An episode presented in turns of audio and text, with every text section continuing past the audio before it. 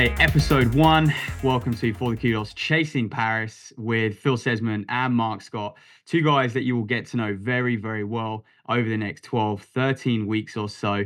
We've had the introduction episode, so if you do want to familiarize yourself with the boys and myself, go back, listen to that. That's out now to catch up on. But uh, Marc and Phil, in case you didn't know, based over in Kenya at the moment, warm weather training, altitude training, whatever you want to call it this time of year, preparing for their marathons. Um, but, gents, how are we? We've had a week in Kenya now. Last time we spoke, I think you're probably just a little bit jet lagged. But uh, yeah, what's new? How's the last week or so gone? Yeah, it's it's been all right. Kind of um, been here just over a week now. Starting to settle into the altitude a little bit. It was pretty challenging for a few days, and taking maybe a couple risks with the training and stuff and just trying to kind of settle in a little bit, but uh, starting to feel like I'm, I'm acclimatizing a little bit now. Marc, same for you? Yeah, same for me. I've not um, jumped into things quite as deep as Phil has. Obviously, Phil's on quite a shorter time scale compared to me. Um, so yeah, with that said, I've still adjusting. It takes a lot of time up here, up here in Kenya just because it is so high and um, I think people do forget that quite early on, but it's going well. Yeah, we're just uh, one step at a time. Still got over four weeks of the camp left, so but yeah, just in nicely. Phil, you mentioned taking risks. What what risks have you took in this first week? Like you straight you sessioning? Um, and again, like yeah, when would you look to do you know your first hard effort uh, up at Kenya? Uh, so we landed Wednesday around 10 o'clock in the morning. We landed in Eldoret uh, after traveling kind of overnight on the Tuesday. Just got into it pretty much straight away. Saturday was doing a pretty hard long run, kind of with the plan was to try and go 30k. Went 25k at 320 per k on um, like an undulating route, but good tarmac surface. And then probably kind of tried to go with with the training group a little bit too much on the easy runs and, and had to pull those back a little bit um, over the last few days and definitely felt like that's kind of freshened me up a little bit. And I was straight into a fartlek on Tuesday, so that was probably day six up here. Um, so yeah, pretty much just straight into the training and just trying to kind of like I'm fully aware I've only got six weeks um, or five and a half now until Seville Marathon. So it's not really one where I can kind of ease into things and just take a long, longer approach that maybe Marc can do um, I've got to be a little bit more aggressive and, and hopefully it pays off. Mate, that is very much all or nothing. I mean, how many uh, weeks of the year or months, shall I say, have you spent up at altitude? Because you think that makes a difference that you can hit the ground running a little bit quicker if you've spent, you know, four or five months at altitude the past out of the past 12 or so? Yeah, definitely, definitely. I think I I did three weeks in Kenya last January and then I basically did three three week altitude camps in May, no, actually June, August, and then September at Font Romeu. But Font Romeu is a lot mm. lower than this, and you kind of get hit with like you get hit on all sides in Kenya because it's hot, it's hilly, all the routes, it's uneven surfaces, and it's really really high. Uh, and just where we're staying, kind of, we start with this massive hill every run. So every run, you just feel like death from the start. Um, so maybe actually towards the end of the runs, that's when you actually feel your best, and, and it's quite nice. But that first kind of 2K, you're just questioning like your life choices and just wondering whether this is really what you want to do. Um, when you're like barely going nine minute mile in up a kind of incline, uh, just to start like an easy 10 mile, you're just thinking, oh, what am I doing? I'm excited to delve more into the Kenya setup actually that you boys have got because I'm not sure many listeners would have been over there and experienced, you know, what running in Kenya is like. Um, Marc, talk us through those living conditions at the moment, mate. Obviously, a little bit different to uh, to London. Yeah, it, of course, it's a little different, and that's what you have to prepare yourself for before you're coming out here. Just the one big difference is the food, um, and that's what we all have noticed we've struggled with a bit in the past because this is Phil's been up here three times and this is my second time. And I was away last year that the meat over here is pretty scarce, so it's hard to come by. So it's just um. It's like bringing your own protein and things like that. And it's the little things which make a lot of difference out here. And if if you're underfueled in week one, you're not going to get any better through the next three four weeks of your camp. So that was one thing um, it's just the little things, even like taking malaria tablets and stuff um, because mm. of the mosquitoes and things like that. It's it's little things you don't think about, and all the vaccinations and stuff you have to get before coming out here. Um, the, the good thing about where we're currently staying is it's owned and operated by a, a European. Um, so they they know what we like and what we want to expect when we come to camp. So um, they do make it feel a bit more homely for us. Um, and yeah, the main the main thing for us is just yeah, fueling and, and resting, making sure we have somewhere comfortable to stay on a night because mm-hmm. you can slum it and you can go and stay for twenty pound a month uh, on doing and we don't come to camp to get ill. We come to train and, and get fit and make sure we're we're coming away uh, in good shape. Twenty pounds a month, she said. It's crazy. Yeah, you could probably even find cheaper than that. Um, that's usually just for your just for like your room somewhere somewhere mm. for you to stay. But uh, you can think that the bathroom situation is not going to be. It, it's a hole in the ground where multiple people use. So it's not something like we want to be using. Um, mm. But yeah, Kenya's cheap. If you want to slum it, then you can, you can come try it.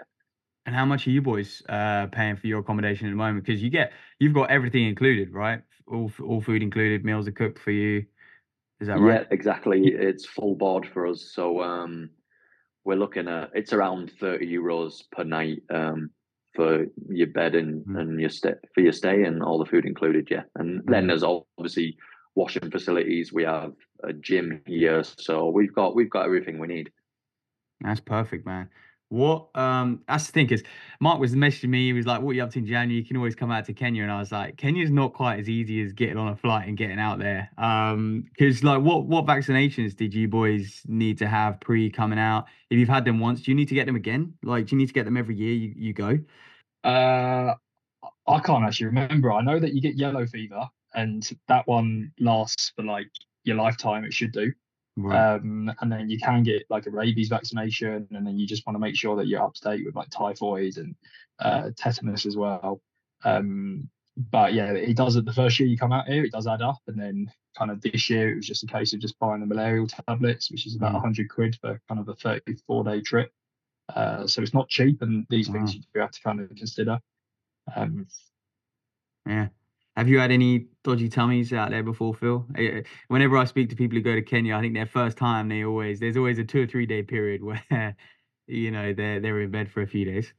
Yeah, the first year my guts were pretty bad at one point, um, and that was pretty grim. Like I remember just kind of yeah, nothing was solid coming out for a few. And I still wanted to train, so I went down and, and started kind of a 20 by 400 session off one minute and got through the first rep and just thought, nah, this ain't happening. And then tried jumping in the second rep after the boys came round after 50 meters and pulled out of that one 200 meters later. And then just sat there on the start of the track and waited for them to finish and decided that day that they were going to do them off two minutes and do 30. So that was a really long morning in the sun.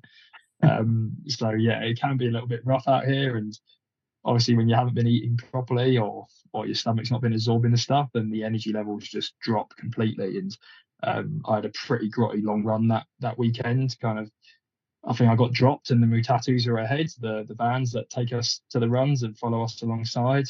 So even though I wanted to get in the van at six mile, I had to finish and get to 20 mile before I could get picked up. So uh, yeah, that was a bit of searching of the soul and, and kind of questioning what am I doing out here. And uh, so definitely each year I've just been a lot more careful with what I'm eating and Mm. I don't really touch anything that's not been cooked, so I won't touch the salads. Uh, yeah, pretty much just if it's not been cooked, I'm not eating it.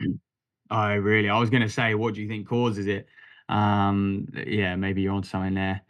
Eat cooked things. Um, let's talk about that dynamic. Then you know, you talk about the the little cars, the the minivans and stuff, and how you get back from a run because is is it quite scary setting off with these i've seen you boys have already been linking up with a few groups and stuff um setting off with these big old groups and they just sort of run they just run don't they? Like aimlessly um to nowhere. And if you do get dropped and you don't know the way. Have you found yourself like before just isolated just being like how the hell do i get home? Yeah that's only happened once for me uh, where i've really just thought like oh man like, i wish i was in the van right now. And I've just got to keep running. And glycogen stores felt like they were completely depleted, and it was just a case of just finish the run and just try and recover the next few days. But generally, you, if you're training with a group and there's a matatu, um, which is like a minibus that takes us to the training they'll be alongside, and there might be a coach or someone in there who's, who's helping us with the fueling. And in that case, if you feel like you're done, you just kind of jump in the matatu and that's your run done, and you just watch everyone else as we're driving along at kind of 520 or 530 miling, and you're just watching the session go ahead that you've already bailed out of. And yeah, it's a little bit rough kind of when that's happening. And one of my training partners, one of the other guys out here um, who I trained with back in Leeds, Vinny, he was kind of saying it's a weird dynamic where you're really hurting, but there's just this van that you can just jump into at any moment, um, which you kind of don't really have at home. You, you might right. be like five miles from home in the long run, so you've just got to finish. Mm. But it, it, kind of the mental battle just to keep going is is quite tough, and you just, just got to kind of all right, just play like mind games with yourself, like don't get in yet, or or just. Um, but you also don't want it to be ahead of you when when you do want to get in. Otherwise, yeah, you, you're pretty spent for the next 5k or so. So, Marc, the van will just go with the quickest person in the group, basically. It does, yeah. Um, and the majority of the group will stay together anyway. So it often it will be those who are not used to the altitude or have maybe a, a slight variation on their session which they don't want to fully commit to. Um, because obviously the program's written for these these top guys, these top Kenyans who are in the group, and mm. we are kind of just like extras. Yeah, so often the, the sessions we're doing are, are, not written specifically for us, so they're they're for the top Kenyan guys in the groups. Um, we're we're just extras.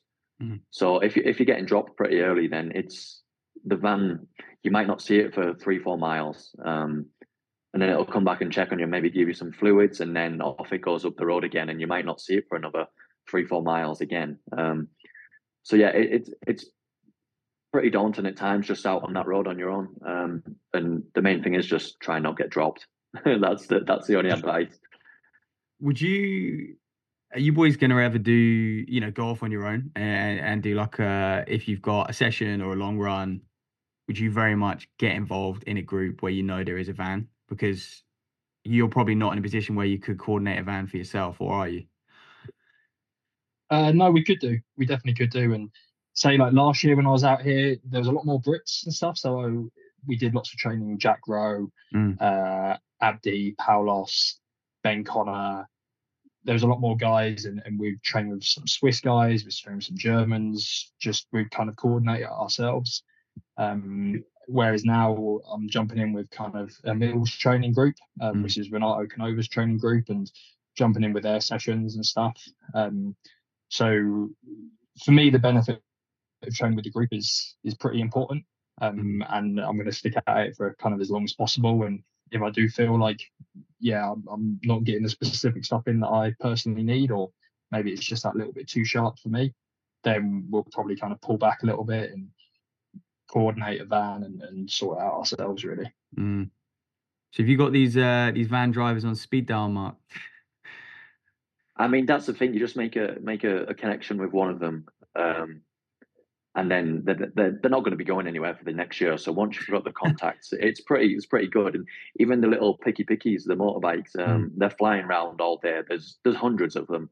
Um, so it's good to establish a relationship with those guys and just send them a text, and two minutes later they're at, they're at the gate waiting to pick you up. So yeah, it's it's pretty good. Just obviously knowing that we've got the the money to pay these guys pretty well. Um, yeah and it's a they really, dynamic. They, it is. They they like they like taking us around, and it's it's the same as the picky pickies that is with the matatus the band. So it, it's pretty nice. You can get anywhere um, pretty easily. Yeah, I've heard. Uh, I, I know when you came out last year, Marc, and, and Ben was saying like, uh, you know, they'd always be those picky pickies are just driving up and down the road looking for a white guy coming off the back of a group, take them home. Um, you know, so you, if you always got to carry cash out there. That's the thing, yeah, yeah. We we we don't usually set off with without cash in in the little zip pockets in our mm, shorts. Um, mm. Just knowing if you do get stranded on a run or you don't feel quite so good, or mm. yeah, you you're doing a bit different to someone else that day. It's you just stop on the side of the road, one you just flag them down and jump on the back, and off you go back home. Um, that is the beauty of this place. You can finish a run miles away, and you know you you, you know you're guaranteed to get home pretty quickly. Mm.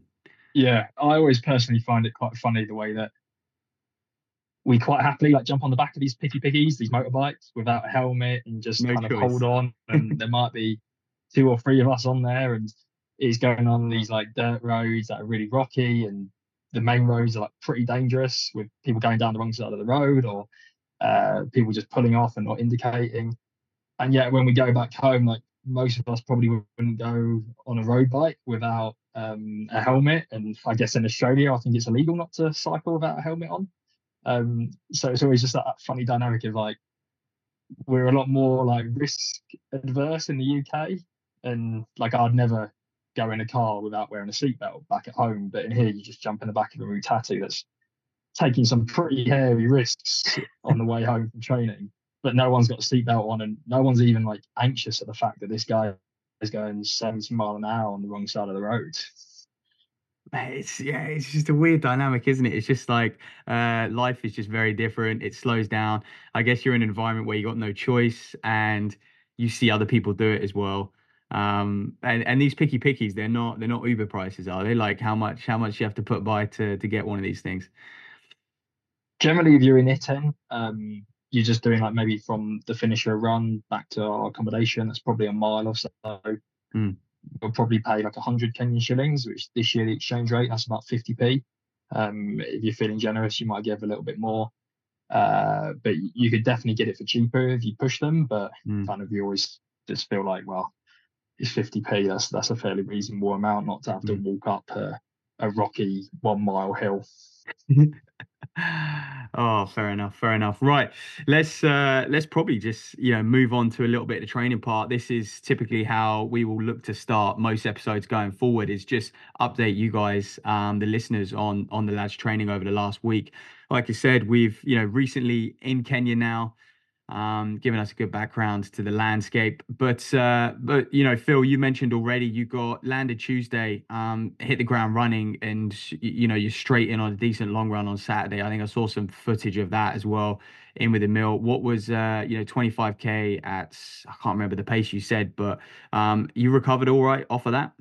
Uh, no, not really. I was pretty knackered for a few days. Um, had to do a, fair, a bit of jogging after that, and to take it a little bit easier and just reduce the volume a little bit on the easy days. Um, but yeah, we're running at kind of 320k pace, which is fairly comparable to what I've been able to do out here in the past. Um, so that was kind of yeah, fairly reasonable day three or so. So pretty aggressive, getting in on it fairly early, but it was only 25k, which is like 15 and a half miles. And we've kind of discussed out here like what actually merits a long run and whether 15 miles does a long run in marathon training. And I'm not sure it does. So yeah, maybe I need to relabel that one. Marc, any any opinions on that? What what merits a long run for you? Not my uh I'll typically run with Marc on a Sunday and I'll probably be lucky if I get 10 done. and I'm like, yeah, Sunday long run with the boys. Mm-hmm. Um, what merits a long run, Marc? Well, as a as a long run for you.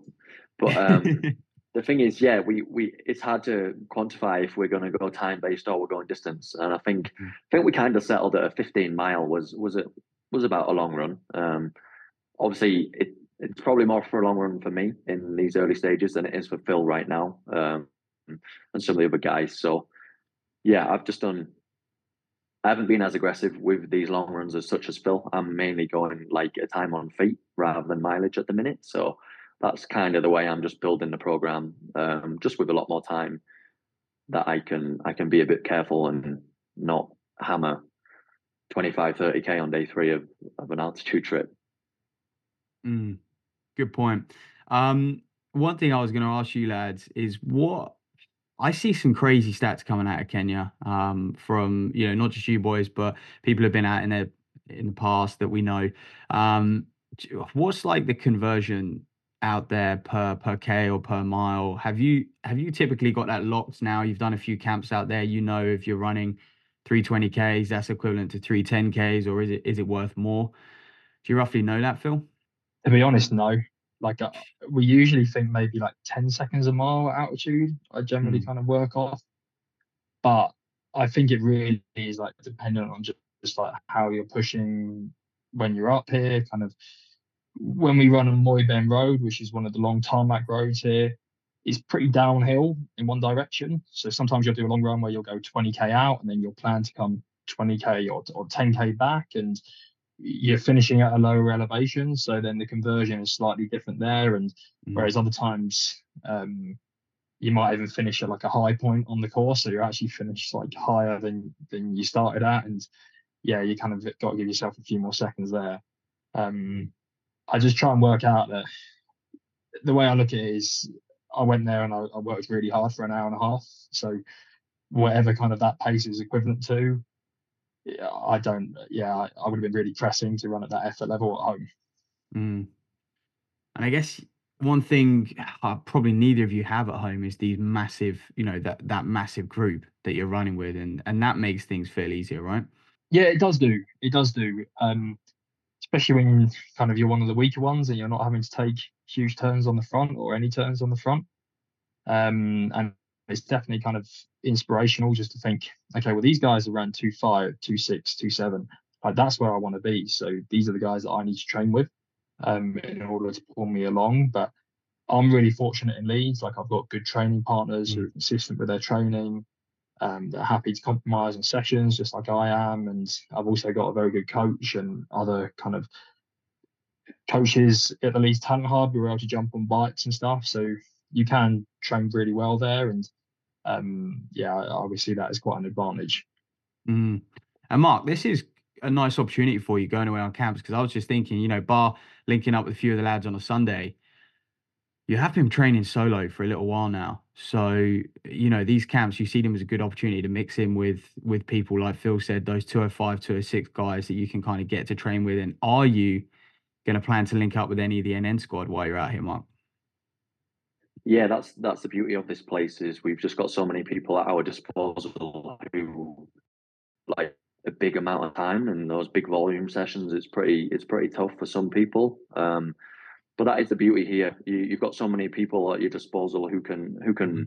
they can hammer a long run with you any day of the week because that's that's what they're used to doing. Um, and if you can't find anyone, it's quite easy to to pay people out here. You can you can literally give them fifty p a pound or promise them a pair of shoes at the end of camp and they'd be willing to pay you most days. That that's kind of how it is out here. And they, they don't have jobs, so they're they're looking for money and they're looking for training kits so they can pursue their dreams as well. Um, but yeah, that that's the that's the thing of coming out here, even just with the five Brits who are here together right now with with Phil, and Phil and Emil and co. Um, it's just it's nice to not do the training on your own. Um, mm. And yeah, our schedules vary a little bit, but we can we can mix in a lot when when we want. Obviously, we're we're all going out for doubles pretty much together, which is nice. And there's a little bit of variation on morning, but we're making it work really nice. So um, yeah, for me, I've, I've I have been in touch with um, my agent and stuff who um, are looking to get me just to go and experience the camp in Kaptagat, um, not necessarily to train because um, at the same time I don't want to disrupt their camp, but because everyone's on on board with with their marathon plan. So just even to go and see how they live, how they train, and kind of just takes something away from that is is probably what I'll look to do when I am here, just because it's only thirty minutes away from it. Ten. Um, there's no there's no plans to link in session wise, but um, because I've got all the guys here, um, mm. and yeah, so that's that's what we're going to look to do. And working towards a slightly different schedule. Are they what they're working towards. It's, it's quite strict the NN, isn't it? Getting getting involved um, with those guys. And Patrick Sang if you're not on that that marathon plan, they start for you know and, and day one of 16 weeks. Um, you know, it's hard to to really jump in with the group at any point. It is, yeah. That and that's a difficult thing. Um, Patrick was open to me joining in the camp and being with the group, but it was one of those things where I have to commit for a full full in weeks. Um, and that's not something I really wanted to do for my first marathon. Um, mm. Obviously, we've talked about the paces. Like Phil maybe said around ten seconds, but I think that's a little a little too slim. I, I would probably push to more like 20, 25 seconds is probably the difference per mile for me. Um, just on my like knowledge of altitude training, and I've done it for the past six years with up to like five, six months a year. So um, I feel yeah, this this place is one of the toughest I've ever done a camp at. Um, and that's why I said that say those paces may differ a little more. But yeah, um, he is strict. Um, he's very like specific of who he wants in a group, um, and I don't think that's a bad thing. He wants to protect the athletes he's got, um, and I think it is. It does get a little divided with the different marathons they're targeting, because um, obviously yeah, mm. in, in the spring. So. Mm. And just quickly, mate, would you, if you were to get involved in that group at any point, is it very much you have to, like the rest of them, turn up on a Monday morning, like you're reporting to, you know, for duty, and and you can't leave till? Do you get Saturday afternoons off and Sunday with the family? Is that is that how it would work? That is how it would work, yeah. Um, and for me, it, it, it might be nice to do a Sunday run on your own and, mm. and kind of just take a little bit of a break. I'm not some of them run, some of them don't run on a Sunday. I think it's kind of personal preference. It's kind of up to you what you want to do on that Sunday, but that is your day to to get ready, yeah, and report again for another another brutal six days, pretty much. Mm. Um, it would be something I would be interested in doing um, in the future, but to commit for for four months is mm. is a mm. difficult ask, and that's kind of what puts me off right now. Yeah, I think especially what's the longest you've you've had at Mar- uh, altitude? Um, I've done I've done ten weeks uh, in the US in Park City, oh, wow. Utah. Uh, 10, 11 weeks. Um, that is with coming in and out with racing. Um, mm. Maybe a quick trip like over to the UK for British champs, and then and then straight back. But um, it, it, becomes long, and even to stick another four or five weeks on top of that, it would be it would be difficult, and especially up here in Kenya. Yeah, I guess tw- you know 10 11 weeks in park city is a little bit different to 10 11 weeks in in kenya um, yeah there's there's yeah, no exactly. way it's gonna be able to do that what's the longest like, you've gone me Phil? i think i've done 28 days maybe 27 mm. um yeah four weeks is I, I, get a little bit homesick kind of thing and I, I just need to get over kind of the first half of the trip and then i can start kind of counting down the days but yeah, I, I kind of struggle with it a little bit. And to be really honest, like I, I really like being in Leeds. I like training there. Mm. Like I love running with my dogs. I love running with the boys there and stuff. So yeah, I quite like looking forward to going home. And I'm only here for the training benefit of being at altitude. Like I, I would be in Leeds if if there was nowhere I could go in the winter for altitude. I would just be in Leeds training, and I'd be quite happy doing that. Do you think there are some gains lifestyle wise though? You sort of, I guess, tidy up your lifestyle a little bit in Kenya, in theory. Yeah, but then I do think being at home, you've got all like I've got my coach, I've got the mm. physio, true, I've got my partner, I've got her support, I've got the dogs, which I love training with, and mm. um, love spending my time with. So yeah, to me, I can like actually my, my last two marathon training blocks, I've kind of gone altitude early, done like a three or four week trip, and then I've done about ten to eight weeks in Leeds at sea level and really hit the training hard and the only reason we kind of changed it this time around was we just thought, well, it's going to be January, so it's going to be pretty hard to train, and maybe the altitude was kind of that could be the difference to make that 39 seconds that I'm missing and I need to make up. Yeah. I guess there's less risk not going to altitude so close to race day, but then in your you know state now there's there's more reward um, if you get it right as well. Mate let's introduce the dogs because i'm sure we're going to see them later on in the show. Um, just talk to viewers about your dogs because they get some serious mileage in. Who's who's walking running you know running with those pups while you're away? Uh, well my partner jess will be at home and so she'll be walking them most days. And then um, this time it's jensen connell from leeds city and leeds beckett. So he used to be at Vale Royal like cheshire boy and he's at the moment taking over their running um, responsibilities.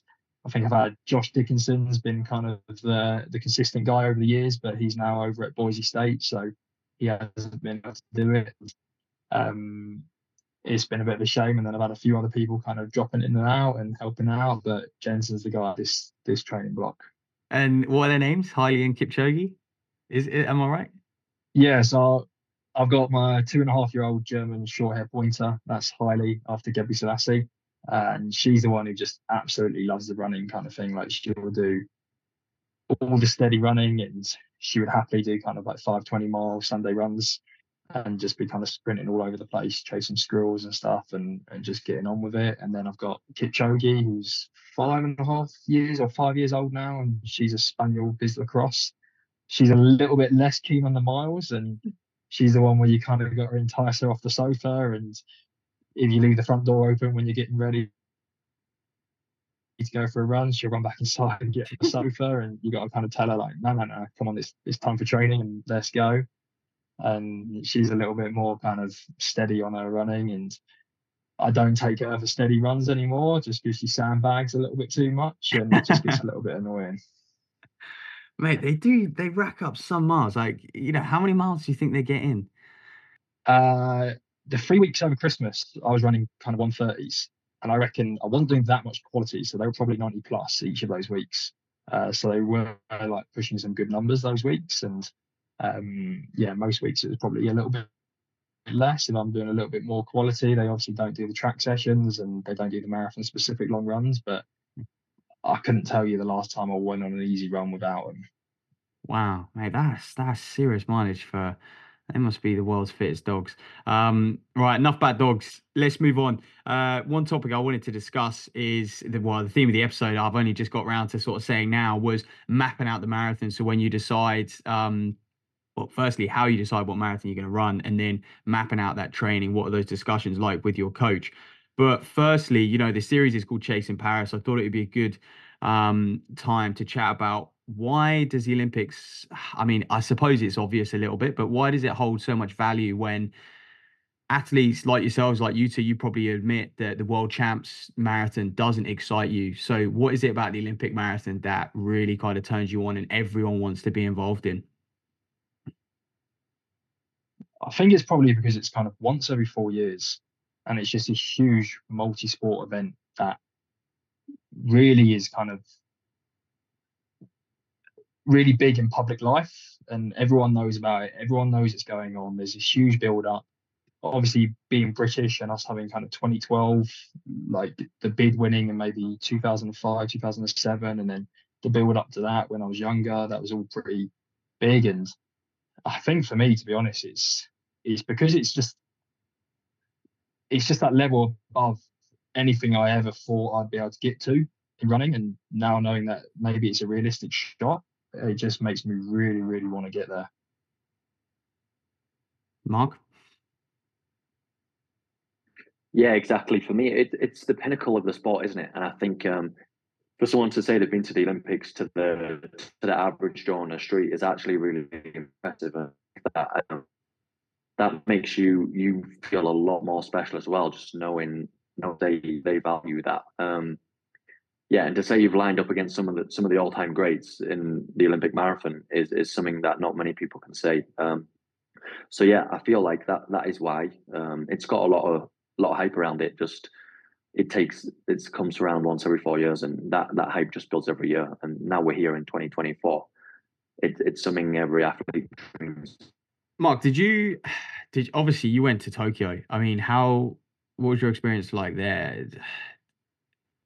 being in Tokyo, did that make you hungrier to go to? I won't call it a proper Olympics because obviously Tokyo was a proper Olympics, but an Olympics that you can experience, um, that you kind of that we knew growing up. You know, we are sport in 2012 of what a superb Olympics should look like. Um, and so is that is that kind of driving you now, trying to trying to get that qualification for Paris? Yeah, and I think obviously Paris it, it's special because um, it only comes around once every four years, and, and that's the pinnacle of the sport and what we're all we're all looking to achieve. I think a lot of people to say they've been to Olymp- to the Olympics that that's one thing they want to get out of the sport and they could retire happy and be like I've done what I set out. Um, and obviously it's massive the multi sports. Um, it's it's just a great competition to be involved with. What was Tokyo like? Um, you know, walking away from Tokyo what were your eh, what were your feelings like when you when you left and you got on the plane home after that competition? Yeah, um, I mean the thing was for me they they were literally shipping people out within 24 hours of the last event. So yeah, obviously doing the double, I did the 10k, 5k, and after uh, yeah after your last four hours to the village and they're like, "This is your flight time. Like, get ready to leave." Pretty much. There's no big after parties or anything like that. And there was no going to watch any other sports, which was a big shame. And obviously, the main thing with no one in the stadium to watch and cheer you on. So, um, hoping obviously getting to Paris will be a lot different. Um, but yeah, it was obviously you can still say you've been to the Olympics. That you're never mm. going to have that taken away from you. But just the whole experience, everyone was kind of a, a bit lackluster, really. It was just a bit like we've done all this work for the past four years, kind of not able to showcase um, our true potential to to everyone there, and even the small things about going like just about to the city and see all the sights and kind of do those things which you would love to do. Mm.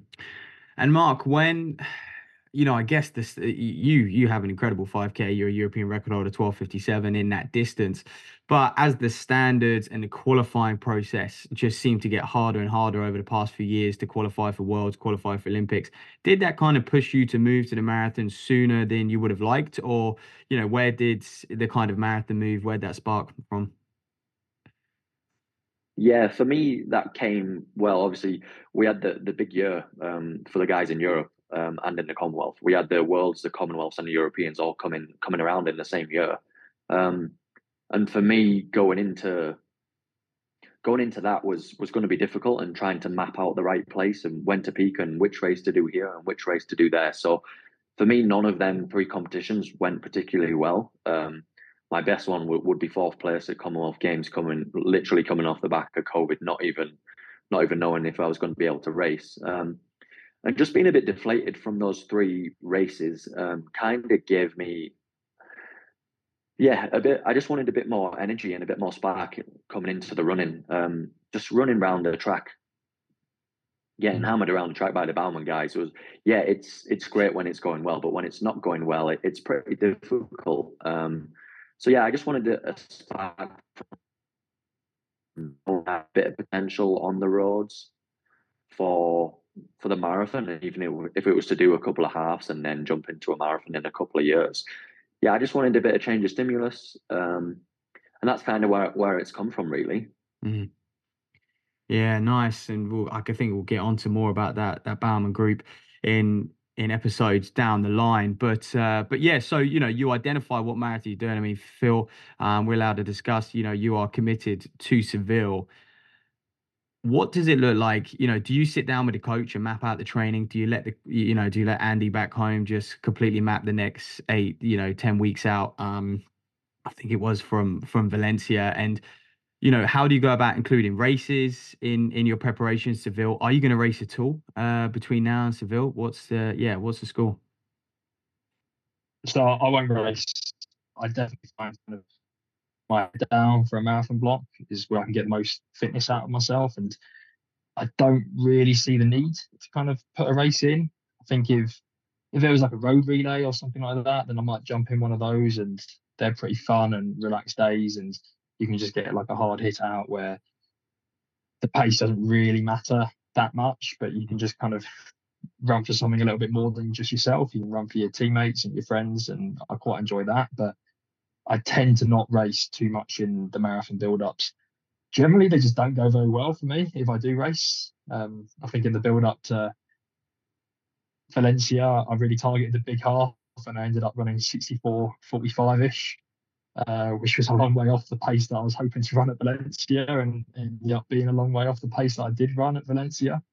Um, so yeah, I definitely kind of feel like a, a nice 10 week block of mileage and marathon specific work is what gets me really fittest in terms of working with my coach, Andy Henderson, he's been coaching me for over a decade now, and we have a really good kind of collaborative approach to the training. And a lot of it will be I'll kind of write the program and I'll come up with some ideas. I'll send it over to him. There'll be a bit of back and forth.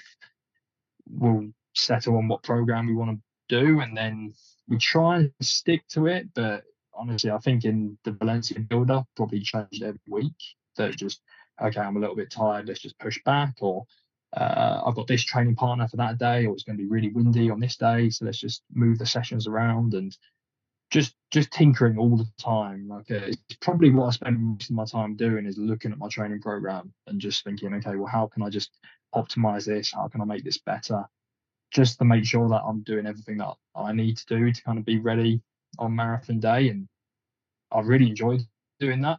Mm. I mm-hmm. really like looking at the training and planning it and having my coach being able to kind of support me and, and bounce the ideas off. And generally with him, it's kind of saying like, no, that's too much, that's too much, and no, just ease off a little bit. And I also kind of get a bit of guidance from Emil as well.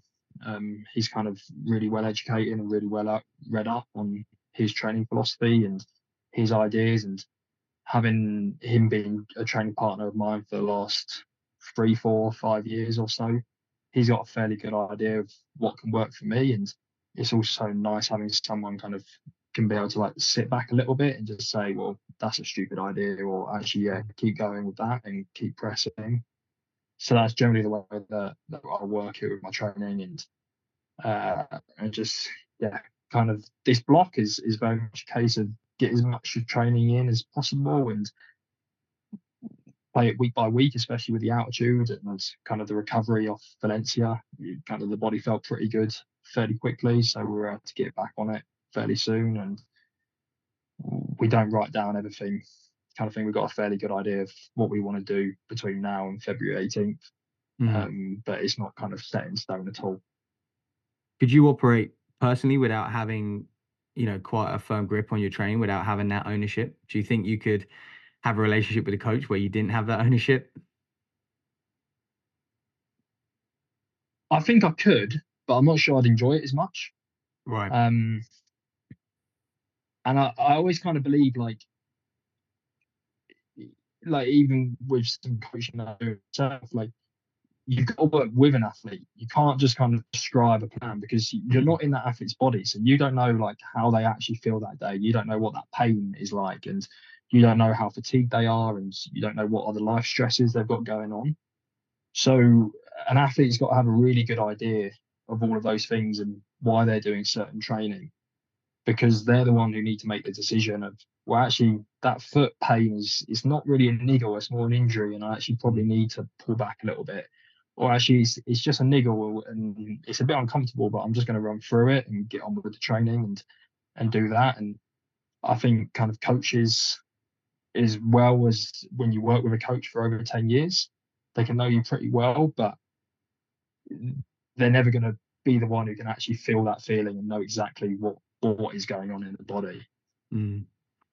Marc, you're going through a bit of a transition. You've got a new coach and Chris Jones. Um, you could obviously talk about him a little bit and that relationship. And do you do you have a similar ownership like Phil on your on your program? Yeah, um, it, it's not as collaborative as um, Phil Phil and Hendo are. Um, for me and Chris, it's just he he's known about my training for what I used to do um, over the past couple of years. We had a relationship when I was at Bowerman, and and then moving forward when I was when I left the group when I was being supported by British Athletics. Um, he's seen my training for years. He knows what I what I would do and what I'd um, what would work well for me. So he's tried to implement a lot of that stuff and just put his own personal touch on things as well.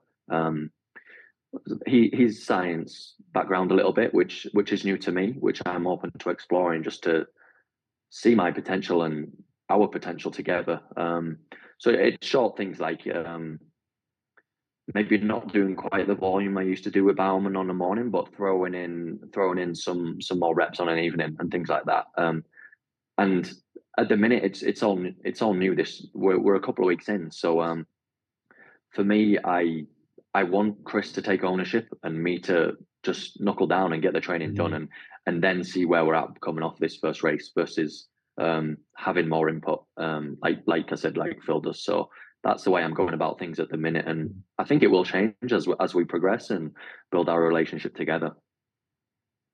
It must be tough because obviously you've just had so much success um, under Jerry, involved in that Bowerman group, and is it you know was it hard to kind of trust someone to take over the reins um is that why it took you a little while you had that transition period of you know 18 months or so yeah it, it was difficult and i just there was plenty of opportunities to join other coaches but i just didn't feel they knew me well enough personally to mm. actually administer the training which I, which i like um and that's where i felt the connection with chris um he knew what i've been up to like like i just explained and just with his, his little sprinkle over the top, I feel like we can do some good stuff because I was in a system for so long which worked really well. Why would you change it all and, and get rid of what um, we knew actually was working? Mm. And at Bowerman, you you were used to basically just doing exactly what was on the plan, right? Think you had some freedom on your easy easy mileage, but other than that, it was very regimented. It was reg- regimented in in a sense where the workouts we knew what we were doing, which days they were coming, but um, Jerry never, never, ever set individual plans for us. Um, it was pretty standard based on seven minute miling. So the shortest run he'd want you to do is is a 35 minute. The next one would be a, a 50 minute um, for seven miles, seven times 749, but you, he always makes you round up. So you go to 50, uh, 50 there. And then the standard morning for us would be, would be 70 minutes. Um, and that's pretty much what all the guys were on. And that's what you're wanting to see at the, at the end of the week on, on your mileage chart and your log there is, um, your runs all all on time effort. Um, just because that was that was his system and that's what we followed. So it wasn't like mm. Marc, you run 70 and 50 today as, mm. as your double. It was you get any appropriate miles you think you want to do um, on top of the workouts. And if if he's not happy with that, he he will comment at the end of the week and say you need to do a bit more or you might need to do a bit less, which was very rarely the case with him. Mm. Ah, so you kind of figured out what what worked for you on those, you know, on those days in between sessions.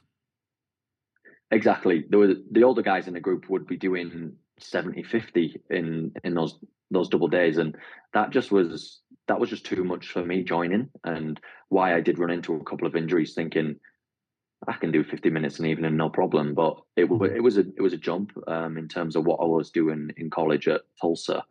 So um, yeah, it's kind of you can manage it yourself um, as well as you need to, which is which was nice to have that freedom. Mm. And so, periodization wise, um, you've got a little bit more time to your debut. Um, do you have any races? I think you've got a half a half coming up, haven't you? Um, and but but what does your you know feels very much in you know almost a hard training block now into until race day. Yourself is quite different. So how do you periodize the next kind of three months? Yeah exactly. We're, we're totally we're totally different right now just with with um where we're both at in terms of that block. So for me even me and phil were just chatting on the run this morning. We did a nice 10 miler um and it for me um there's no like big aggressive long running. It's for me it's getting time on feet and making sure my body's well adapted to running over two hours every weekend. Um, just so on race day that that does feel easy. Obviously, the pacing is going to be totally different. But um, yeah, so as Phil mentioned, he's not a big racer in his blocks, whereas I'm I'm a different athlete in terms of that. I like to to race and see where I'm at and make that pace feel feel comfortable. So um, starting out with a half marathon in Barcelona, coming out of this camp, um, and we are my training is more guided to 10k half marathon right now because that's the goal is get in as good shape as we can over the shorter distances. And then that longer marathon distance the mileage and stuff once all that comes into effect um, hopefully that pace does feel a lot easier. Mm-hmm. so yeah barcelona half marathon is is the next race coming up for me straight out of this altitude camp that's interesting, Phil. Would you would you kind of follow that same philosophy of you know when you're starting out early doors in a marathon block, it's focus on that long run, getting that up to the distance or or the equivalent time to what you're going to do on race day? I definitely start with like steadier paces, so probably in K's like 320, maybe 525 per mile kind of pace uh, for the longer runs. But I'm doing these on like a really flat kind of cycle path, so they're not as hard as they they would be kind of out on the roads and out on anything that's undulating or anything that's uneven underfoot. And then I definitely kind of try and get pretty aggressive with those. The closer I get to the marathon date, kind of six to kind of three weeks out, they will get pretty quick and get a decent length on those. Um, and just kind of stop working on kind of like a weekly structure, just kind of training when you're ready to train and um, and going with that. Uh, and that's probably the way that yeah I'll periodize it. I kind of don't really race as much just because like some of the sessions will be pretty meaty and mm-hmm. I feel like I can go and run kind of 64 minute half marathons down the cycle path in York and really kind of push those and, and maybe they'll be 25k or even 30k's at similar paces to that. So that's the kind of way that we try and work it. That does seem to be a skill of yours. I've seen some of your runs on Strava, which I'm sure you got plenty of kudos for over the years, is you can just produce some stellar workouts in training. Um, yes, you might have someone there on the bike, but you're still, you know, virtually on your own. Maybe you've got a couple lads. How do you kind of put yourself in that mindset to get race effort out in training? Uh, well, it's not a race effort, so it's not like all out, but True. it's still a fairly aggressive effort. Uh, I think generally it's, it's a really good place to run where I'm doing it, and it's somewhere that I'm comfortable with. Um, I do optimize my training, so if mm. the weather's crap one day, then I'll, I'll, push it back one day. I'll put it forward and do it that way, and I definitely get other people involved so that they can join in maybe for the first half or maybe even two thirds if if I've got someone really strong training with me, and sometimes I'll train with Emil for those long runs and stuff, and definitely having kind of a bike support there. It helps with the nutrition side of things, fueling, um, but also as a bit of a wind block, and you can really kind of push those those runs there. And that's where I kind of see myself kind of getting my fittest and putting my hardest work in. And uh, yeah, some of those go on Strava, and some of them stay hidden. Oh, um, yeah. I mean, Marc's Marc's the same. You two are both. Uh, big Strava following, but uh, some stuff does stay stay hidden. Um, will you go, Marc? I mean, Phil, I think you went cold turkey before pre Valencia. Um, I was going back through your 12 weeks, or maybe maybe you didn't, and it was up there, and then you and you delete it off. I don't know, but um, Marc, you were someone who was obviously very anti Strava um, in your Jerry days. What's the transition like to uh, to being on Strava and you know putting your runs? How did you did you just wake up one day and say, I, I don't really care if people see what I'm up to these days? Yeah, I think uh, because I, I, did used to put a little bit on there when I was with Bowerman, but the the way we were running, it was never GPS, so we were always just time based. We just had a, a Timex or Casio or something like mm. that um, in them days. But I just wanted to, as I came back to the UK, I didn't know all the routes I was going on. I kind of I wanted to know how far they were the undulation, things like that. So that was kind of why I went on to Strava, was just to for me to be mindful, um, and at the same time to give people a little, little insight to what what I w- would be getting up to. Mm. Um, but yeah, what you see is not always what you get because you go on my Strava, the it's like the Patagonia Mountains, I think is the phrase. That's that's how mine is because I don't put everything on there and I think moving forward, it, it's going to stay that way. Um, just mm. some things I want to keep to myself, and mm. if I feel like sharing, then I'll, I'll do that as well. Mm. I'm curious, as elite runners, how much time do you actually, and try to be honest here, do you spend on Strava looking at other elite runners? Um, you know, training like you guys, maybe rivals. Uh, hours, absolutely hours, load of time, like more than you would want to know uh, but I I see Strava as like a bit of a synergistic thing. So I feel like like I gain from it. I go on and I get training ideas. I see what other people are doing. Uh, I see routes and I gain from that. So I, I do feel like I like sharing, but I also feel like kind of a slight little duty to kind of like whatever I'm gaining from it, then I should also be sharing some of my stuff and allowing other people to kind of see what I'm doing and, and see the routes that I'm running and leads and if yeah yeah that's that's kind of I like doing it that way as well. And Marc, do you do you want to fess up the amount of hours you spend uh, scrutinizing people's training on Strava as well?